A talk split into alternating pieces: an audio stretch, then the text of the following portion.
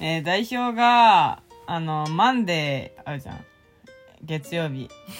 げマンデーを、モンデーって言ったんですよ。 それだけなんですけど、とても面白かったんで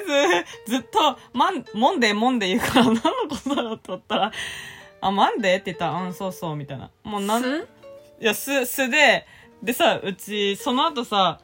待って、マンデーをモンデーって読み間違えるってどういうことって思って、めっちゃ見たの、代表のこと。うんプククプククしながら、さプククって何もう、 なんか、もう何もなかったかのように次の話進めんの、ちょっと待てと思って、 そん本当の間違い狙った間違いいやもう本人も気にしてないような、マジの素でモンデーモンデー言ったの。でもさ私たち勝手に言葉作るじゃんよくいや、マジの、あの、ちょっと、ま、マンデー、マンデーホテルうんを、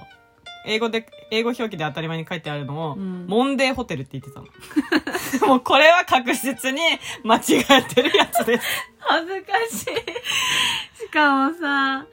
代表の何が恥ずかしいかってこの何プラスでスパイ スうんプラスでスパイスプラスでスパイスになってるのがあー、あプラス。のー代表なんだっけちょっと英語できるキャラなとこあるじゃん、うそうあと3人の中でそう、高学歴だ から。余計面白